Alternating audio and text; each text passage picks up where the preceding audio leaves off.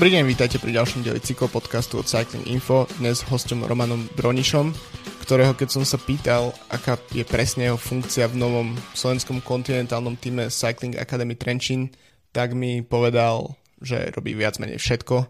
Takže oficiálne športový riaditeľ Cycling Academy Trenčín Roman Broniš, tiež bývalý slovenský cyklista. Takže dnešný rozhovor s Romanom Bronišom. Nech sa páči.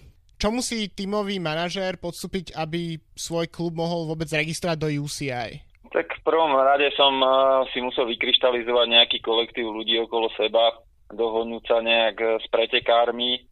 Uh, sadli sme si dosť veľký tím okolo ľudí, ktorými, okolo ľudia, ktorí mi pomáhajú s týmov. Sú to väčšinou priatelia, kamarádi uh, s hlavným sponzorom. No a podstate potom sme oslovili nášho prezidenta Slovenského zväzu pána Privaru, či nám e, s tým pomôže, aby sme ten klub zaregistrovali, lebo tiež e, sme s tým začali trošku neskoro. Tá myšlienka vznikla niekedy v auguste a ono sa to tak pomaly vyvíjalo, vyvíjalo a sme sa teda ozaj rozhodli a dá sa povedať, že sme to stihli na poslednú chvíľu. Uh-huh. A v čom teda teda hovorili ste, že prišla tá motivácia neskôr a v čom pri, bola vlastne tá, ten, ten dôvod, prečo ste sa rozhodli ako keby s tým týmom skočiť o tú kategóriu vyššie? A tak uh, bolo to tak, že dosť veľa pretekárov a dosť veľa pretekárov sa nám hlásilo aj zo zahraničia a hlavne chceli sme sa dostať na kvalitnejšie preteky mm.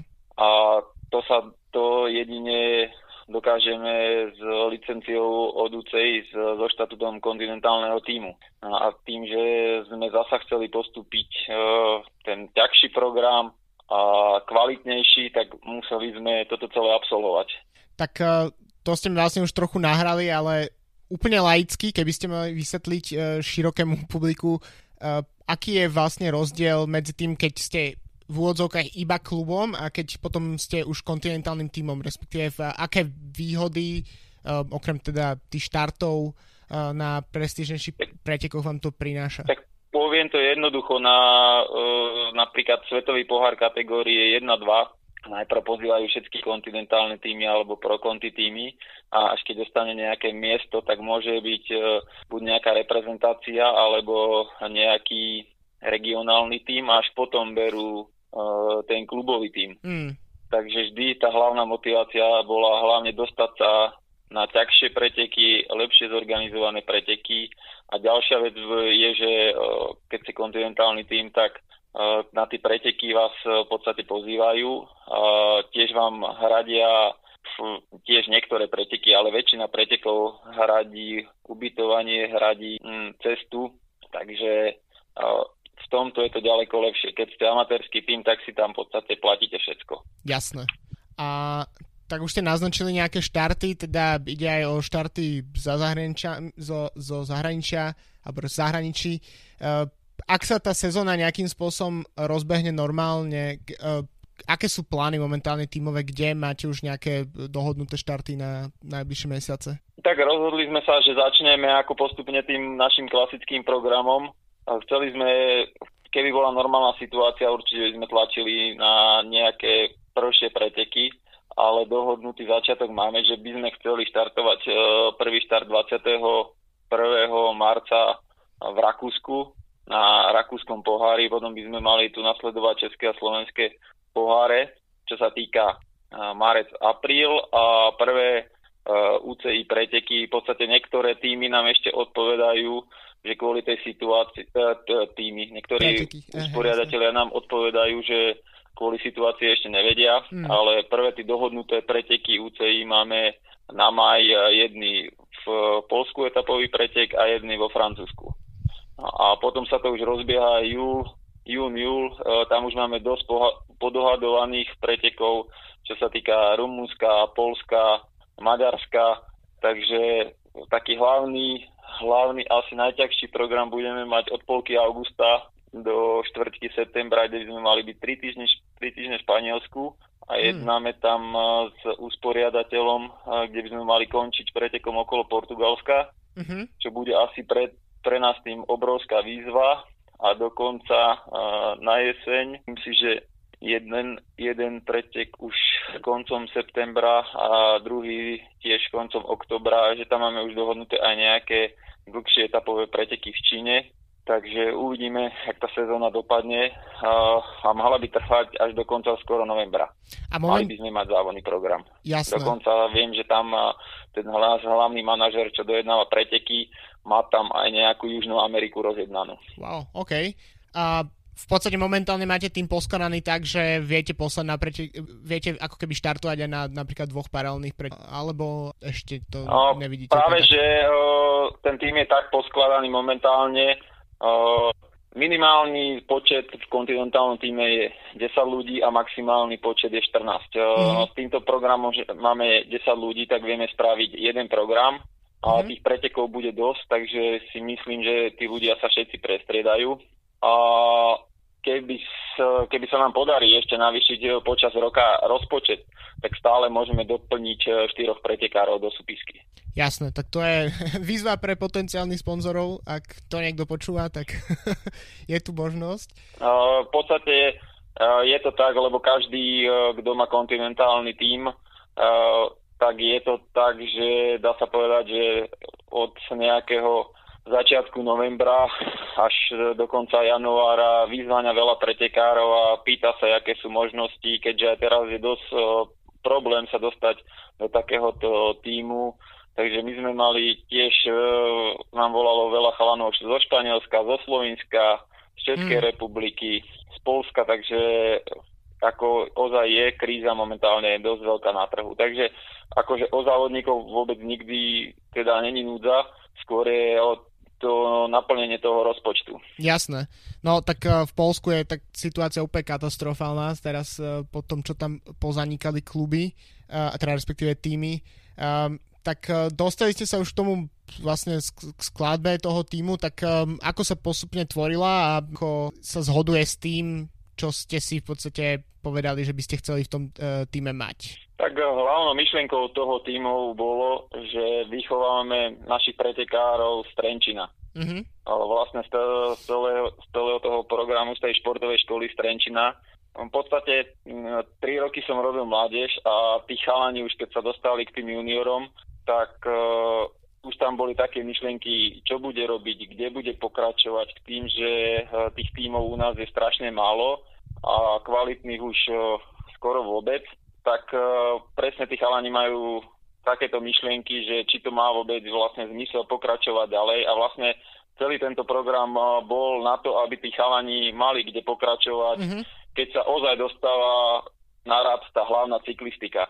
Lebo do, myslím, že do juniorov by to mala byť vyššie, vyššie o zábave a o, o takej, takej všestrannosti.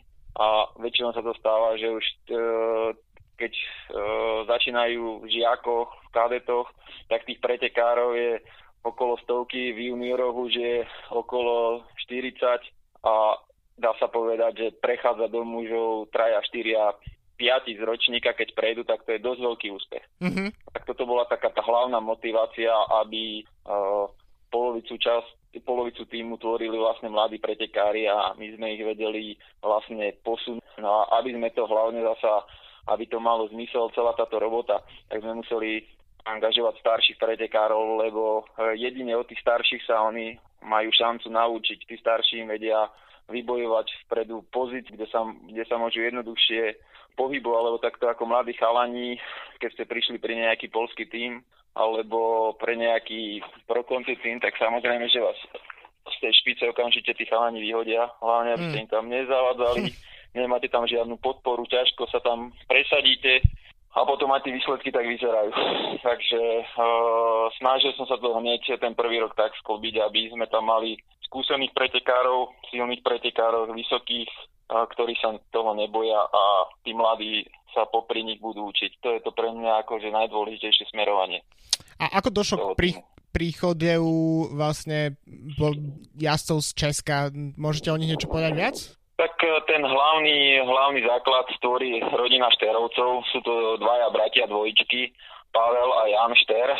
Pavel už minulý rok za nás štartoval a je za nás jazdil. Mm-hmm. A v podstate aj s Pavlom tá, vznikala táto, táto myšlienka, že poďme do toho, skúsme to.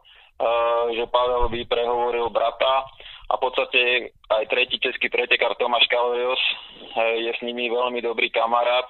A už jak na jeseň sme mali dosť veľký podobný program, že sme fúr jazdili v Polsku, tak tí chalani už tak k nám kúkali, jak to robíme, jak, to, jak sa to snažíme robiť, jak to vyzerá. A sa im to veľmi ľúbilo a pristúpili v podstate na tú našu nejakú víziu a oslovilo ich to a sme veľmi radi, že ich v týme majú a dokonca e, Šterovci je taká, taká vlastne je to špeciálna rodina, ja sa s nimi poznám už 12 e, rokov s tými chalanmi. Ešte keď boli mladí, začínali, snažili sa preraziť, jazdili aj e, v Taliansku. A keď sme boli aj potom spolu e, v týme s Šibrami, tak sme si celkom sadli a sme sa dosť doplňali.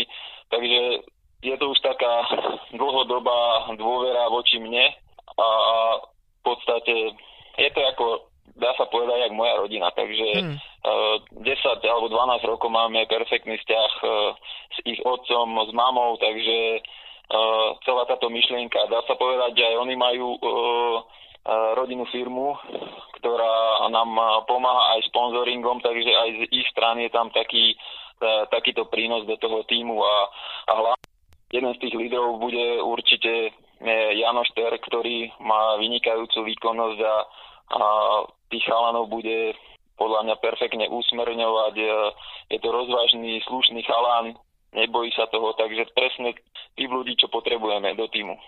A koho by ste teda ešte vypichli ako nejakú ťahuňa, alebo respektíve od koho očakávate najviac výsledky? Tak e, dá sa povedať, že najväčšiu kvalitu máme e, ozaj z tejto českej strany a je to ten Janšter a je to, je to Tomáš Kaurios. Janošter vynikajúco vie sa pohybovať v tom pelotóne, vie odísť do skupiny, vie zašpurtovať. E, Tomáš ten sa toho nebojí, môžeme si ho tu pamätať z majstrovstiev Československa v Trnave spred dvoch rokov. Tiež útočí, chodí do únikov, je tichý, slušný, rozvážny chalan. Mm, Pavel Šter. Ten tých chalanov bude asi najviac navigovať, dokonca veľa chalanom eh, pomáha uh, s tréningami, že píše im tréningové plány na vatové zóny, jak, uh, jak má ten tréning vyzerať, takže on dosť študuje aj túto oblasť, takže pomáha mi uh, zoháňať preteky, pomáha mi takisto uh, s materiálom, so sponzormi, čiže je to taká, dá sa povedať, kompletná pomoc. Do slovenskej strany by tými hlavnými ťahunmi mal byť Samo Oros, Martin Vlčák, a čo sa týka dojazdov do šprintu, tak by to mal byť e, Simon Nať. Ako bude prebiehať tej sezóne vlastne potom spolupráca medzi Cycling Academy Trenčín a medzi Trenčianskou Sláviou? No, tak e, najprv by som mal asi vysvetliť, ako toto celé vzniklo. Mm. Tým, že sa nám plnilo strašne veľa mužov, tak sme sa rozhodli so sponzorom hlavným našim, aby sme jednoducho spravili dva týmy, keďže už minulý rok sme mali, dá sa povedať, že nejakých 14 e, mužov a keď sme chceli napríklad štartovať na Českom poháre alebo na nejakých kvalitnejších pretekoch, tak e, my ako zahraničný tým môžeme postaviť šiestich pretekárov. A keby boli v jednom týme, mm, tak e, tým pádom by 6 pretekárov stálo. Mm. Takže aj teraz som sa snažil tých chalanov tak rozdeliť, aby polovica bola v tom Slavi a polovica v Kate. V tej Slavi ostali tí mladší chalani. Počas celého roka ich vlastne môžem doplniť do toho, do toho kat týmu. No, ale tá spolupráca je to v podstate tak, ako keby boli jeden tým. Len presne mi o to išlo, aby som dokázal aj tomu druhému týmu zabezpečiť e, kvalitnejší program. Čiže tam e, sa väčšinou e, jedná, že sú tam iba 23-koví pretekári, ktorí majú šancu štartovať ešte s reprezentáciou do 23 rokov, ktoré môže vytvoriť kvalitný program, lebo zasa, keď ja mám 23-kára v kontinentálnom týme a štartuje tam aj slovenská reprezentácia, tak ja nemôžem eh, ten chlapec, eh, keďže je zaregistrovaný v kontinentálnom týme, tak za tú reprezentáciu nemôže štartovať. Mm-hmm. Takže tí pravidlá sú tam jasne takto dané a preto to vlastne aj vznikol uh, ten druhý kat tým, ktorý sme povyšli vlastne do kontinentálnej sféry. Bolo to tým, že nás je strašne veľa a chceli sme, aby všetci mali ten kvalitnejší program. No a kde vidíte ten tým o nejaké 2-3 roky, okrem, predpokladám, že cieľ je proste zabezpečiť jeho existenciu, tak uh, sú tam nejaké ambície ísť ďalej, povedzme do porokonky? Tak ja si myslím, že keď vydržíme 3 roky, tak už ten projekt bude si myslím veľmi úspešný, mm. lebo ozaj my sme, dá sa povedať, že vyššie ako z polovice naviazaní na, na súkromné peniaze mm. sponzorov. Mm.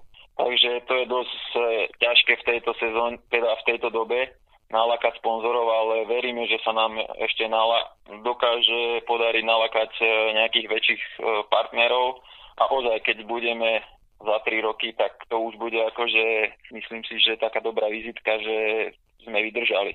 Lebo je to, je to z roka na rok ťažšie. Jasné. Tak e, to vlastne je, nadvezuje trocha aj na moju ďalšiu otázku, pretože na Slovensku už nejaký čas neboli dva kontinentálne, je to niekoľko rokov. A momentálne to tak bude, teda vy a Dukla Banská Bystrica, myslíte, že takáto kvázi konkurencia medzi dvoma lokálnymi kontinentálnymi týmami môže posunúť aj napríklad tú Duklu? Tak ja si myslím, že hlavne môže posunúť e, tú slovenskú cyklistiku. Mm. Lebo Dukla má svoj program, ona má vlastne svoju víziu, my máme svoj program, tiež máme svoju víziu. Myslím si, že sme není medzi sebou nejak akože závislí, alebo že nemáme nejakú... Určite tam bude nejaká taká taká zdravá rivalita medzi tými týmami, ale to myslím si, že vyššie to budú prežívať možno fanúškovia ako tí samostatní chalani a uh, tiež oni majú svoje vrcholy, na ktoré sa chcú pripraviť. My máme svoje vrcholy a závody, na ktorých sa chceme pripraviť. Takže skôr si myslím hlavne, že by to mohlo pomohnúť celkovo tej slovenskej cyklistike. Mm-hmm. No, ke, keď sme pri tom rozvoji slovenskej cyklistiky, tak e, ne, neuvažujete, respektíve nemáte zázemie aj na vytvorenie ženského týmu? No, keď som nastúpil na športovú školu, tak sme nemali v podstate ani jedno dievča. Mm-hmm. A dneska už máme sedem dievčat. E, zo začiatku som sa toho bál, ale teraz postupom času musím povedať, že tí e, baby zapadli veľmi dobre nemáme skoro žiadne problémy, ten tým sa naučil dobre fungovať, aj tí chalani medzi tými dievčatmi, uh, dokonca tí dievčatá, niektoré sú uh, tak chcú veľmi trénovať, že ja ich musím vyháňať z tréningu a hm. nemajú problém s nami obi 180 a 200 kilometrový hm. tréning. A tí chalani tiež uh, si myslím, že tiež ich tak dobre berú, že napríklad aj keď utrhnú nejaké dievča, vyjdu na kopec, tak tí najlepší sa väčšinou otočia otočia s nimi a vyndú si ešte raz s nimi ten kopec, čiže funguje to veľmi dobre, ale hlavným, hlavným, hlavným dôvodom by tam muselo byť, že tam príde skôr nejaký, nejaký silnejší sponzor, ktorý by mal záujem mm-hmm. robiť tú ženskú cyklistiku a z ďalšej strany museli by sme to pokryť uh, zasa ďalšími športovými riaditeľmi a vlastne celým tým zabezpečením mechanikom a a nejakým fyzioterapeutom, takže uh, sú to pre nás len väčšie a väčšie náklady a ďalšia vec, že ešte ani na Slovensku neviem, či je toľko dievčat všetky, aby ten taký tým mohol vzniknúť, ale z roka na rok tých dievčat je vyššie a vyššie. Mm-hmm. Takže možno, že za dva, za tri roky nehovorím, že nie. No. Jasné. A vy ste v posledných uh, rokoch pôsobili hlavne v Česku. Um, ako by ste na tej klubovej úrovni porovnali naše dve krajiny? Je to, je to veľký rozdiel, alebo v zásade tie problémy sú tam uh, podobné?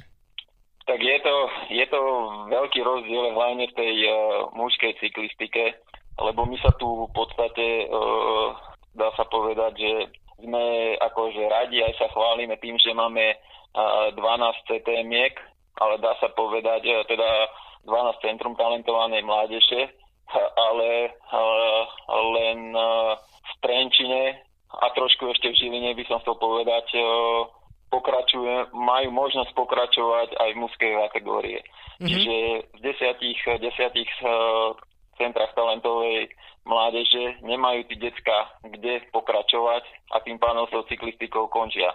A ten obrovský rozdiel v tej Českej republike že môžeme si v, zobrať tým napríklad Favorit Brno, vynikajúcu mládež, majú výborný vý, mužský tým, Dukla Praha, vynikajúcu mládež, výborný mužský tým, Sparta Praha, mládež, e, mužský tým, Šíbram, silná mládež, silný, dlhý, tradičný mužský tým, Prostiev, silná mládež, majú väčšie možnosti, majú cyklistickú dráhu, majú kontinentálny tým tiež Musky.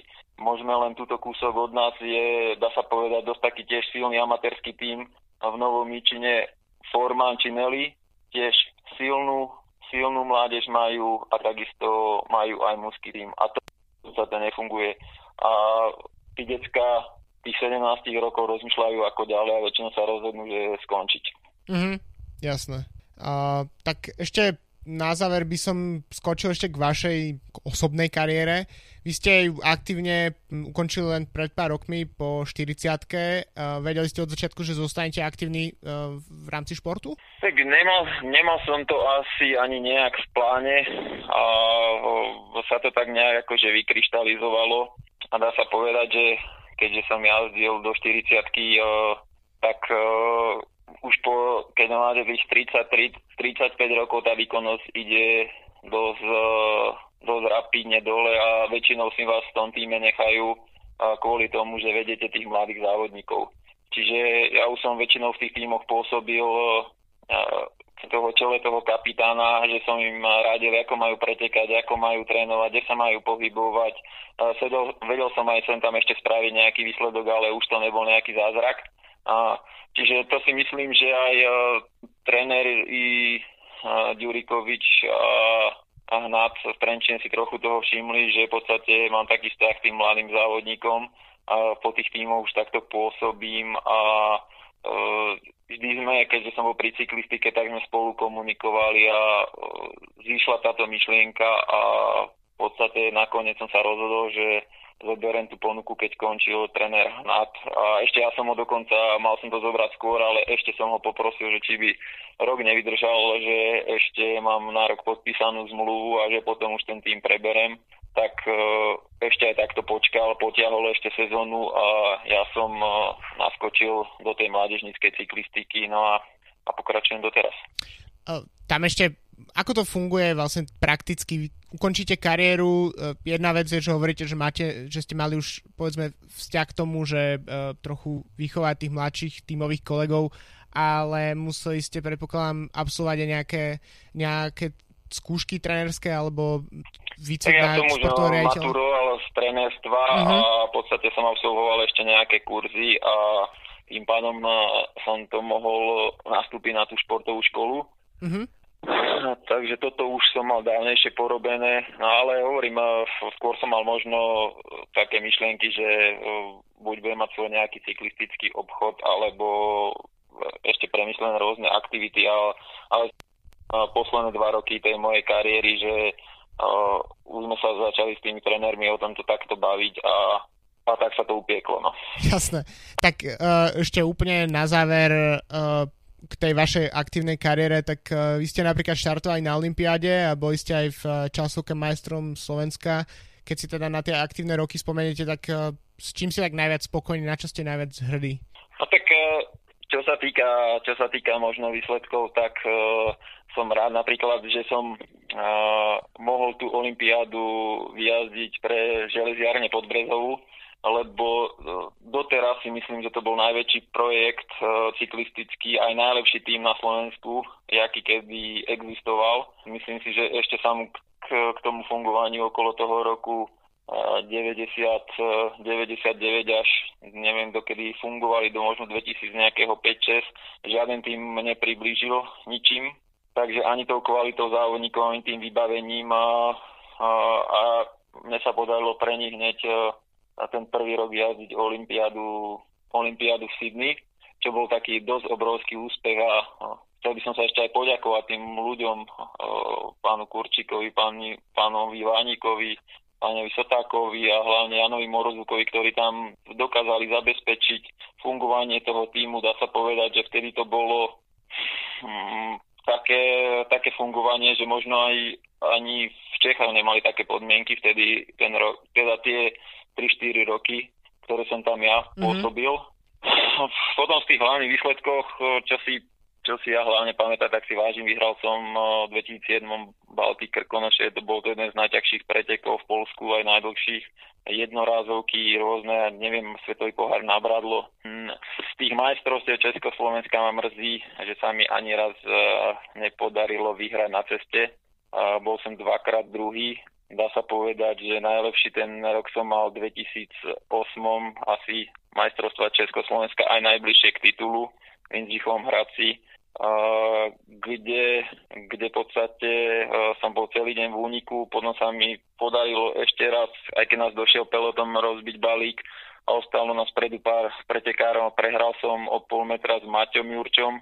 A vtedy ten stav bol taký, že dokopy českými pretekármi Matej Jurčo bol prvý, ja som bol druhý a tretí bol až prvý český mm-hmm. pretekár a hm. bol majster Českej republiky Peter Be- Takže dá sa povedať, že hm, vtedy o, tá kvalita tých našich pretekárov bola trošku taká akože vyššia, lebo dneska, keď sa stane majster Slovenska a je deviatý v poradí o, v hromadnom preteku dokopy, tak je to také ako, že my sme sa na to tak nehrali, že už teraz som spokojný, že budem 9, ale som majster Slovenska, vtedy to bolo pre nás, že kto vyhrá tie preteky, hlavne, že je majster Československa. Takže to si myslím, že aj teraz tým chalanom trošku chýba, že je to dosť také uspokojenie a uh, ten pretek ma vtedy tak mrzí a zasa ešte z tej kariéry, aby som vypichol, dá sa povedať, že dva roky som strávil v Prokonti týme v Čechách už keď to začalo vyzerať dobre, tak ten tiež z finančných dôvodov rozsypal. Vtedy som mal takú možno najväčšiu šancu čuchnúť tomu ozajstnému profesionálnemu svetu. A ešte jeden rok tak pre mňa bol nezabudnutelný ten 2007, kde som mal, myslím si, že nejakých 6-7 víťazstiev. Jazdil som v polskom týme DHL Autor Varšava a tam som zažil asi naj, najlepšiu partiu, čo som kedy v živote mal. No. Tak uh, asi takto celé. Tak uh, ďakujem veľmi pekne, že ste si našli čas. Držíme palce celému týmu v tejto sezóne a nech sa najmä tie preteky môžu konať. A teda ešte raz ďakujem, že ste si našli čas na podcast. A ja ďakujem za rozhovor. Dovidenia.